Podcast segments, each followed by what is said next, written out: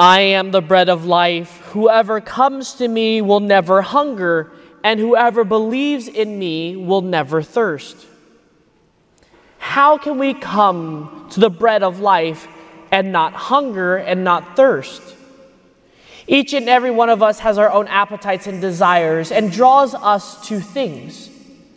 Some of us, our appetites and desires draw us towards food, others to the next latest and greatest fashion, the next latest and greatest shoes, technology, friendship, and many things draw us to them.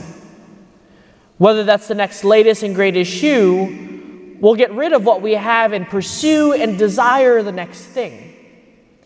When the next best shoe comes out again three weeks later, the shoe that we got becomes obsolete. But when we hear today, I am the bread of life, whoever comes to me will never hunger, and whoever believes in me will never thirst, speaks to our own appetites and desires. That those appetites and desires are something that draws us and that are very strong within our life.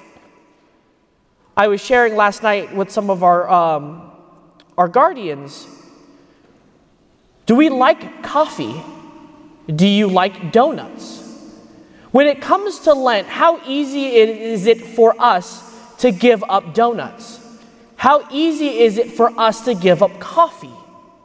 Because then throughout Lent, there, that, that addiction, that attraction to those appetites continue to drive us further and further away. It continues to drive us because that is what we want in our lives, and we can't figure out how to live without it. So, how are we living out our spiritual appetite? Because our hearts, according to Augustine, our heart is yearning, our heart is restless until it rests in thee. Our heart was created for love, to be love, and out of love. And those appetites we have are disordered love because we're trying to fill our hearts with something that cannot fulfill that desire. And for that reason, we are hungry, we are thirsty for something more in life. What is that more? What are we then searching for? What are we drawing ourselves towards? We hear today in our gospel reading, I am the bread of life.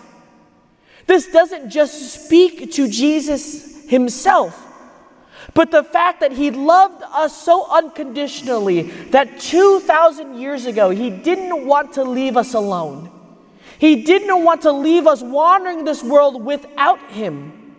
And therefore, he gives us the most precious gift that anyone can give to another. He gives us himself in the Eucharist to remain with us to eternity.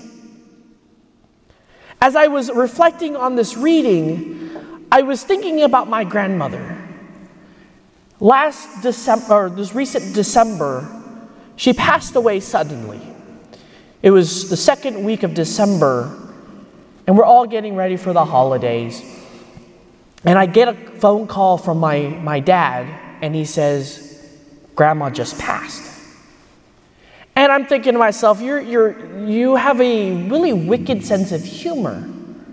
She's healthy, she's always happy and excited, her mind is still bright and, and there. We've just had this beautiful conversation a couple months ago. There's no way she's just passed away. And I begin to hear my father crying on the phone. And I, I told him, I'm going to hang up and I'm going to go find her. I'm going to go drive down and find her. I get rushed, I rush to get dressed, and I'm driving down North Beach as quickly as I can to go see my grandmother. And as I turn into her street, I see PD sitting outside. I run in and hoping that it was not the truth, that she didn't pass. And walk in and was stopped by PD at the door and said, this is a crime scene. I can't let you in. And as they finished their investigation, she just suddenly passed for no reason. And so they estimated that she died about an hour before we all got there. which is interesting because she had a, de- a devotion to the Divine Mercy, which about an hour earlier was 3 o'clock. And she knew that about 3:15 both her oldest son and her youngest son would be there. And she didn't want to bur- burden anyone. So she left this world 15 minutes before her son, her sons could see her. But as I'm thinking and reflecting on this passage, the memory of my deceased grandmother is still something I carry, something I want her to be with me at this moment, to be still physically present with me. Because the memory of her is so powerful within me. Everything about her still draws about emotion, still draws the care, the sweet smile she had on her face. But that's a human being that is doing that to me. Imagine the love of our divine of our divine God who has love for each and every one of us. Imagine what he can do to our hearts and where he's tugging us to live and how to live a more fuller life. Those memories he carried with his disciples were not just meant to be memories for them alone, but for us to then share, to proclaim, to be happy and excited about. But the challenge becomes we don't want to turn back to the Eucharist because the Eucharist is therefore just a symbol, a sign. There's no true love behind it. We don't give ourselves the time to sit and come to experience that love.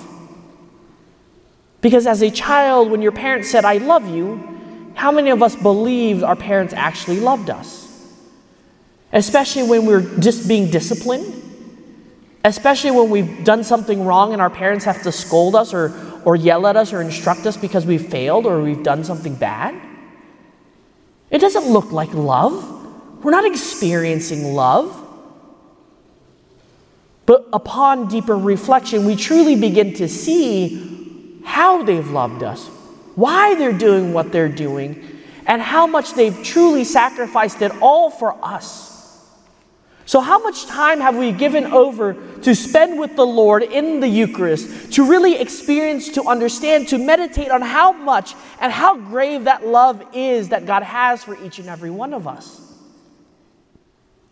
And so, I want to challenge you today. We're about to approach the Eucharist and come to receive Jesus' body, blood, soul, and divinity, his gift, his unconditional gift of love to each and every one of us. As we come to receive the Eucharist, we respond with Amen. So let us give our full assent. But also this evening, following this Mass, let us take some time to get to know God through the Eucharist. To ask Jesus through the Eucharist, How do you love me? How am I supposed to experience your love? So that we can turn to Jesus because He is the bread of life. He will quench our thirst and fill all our desires, our hunger for Him. Amen.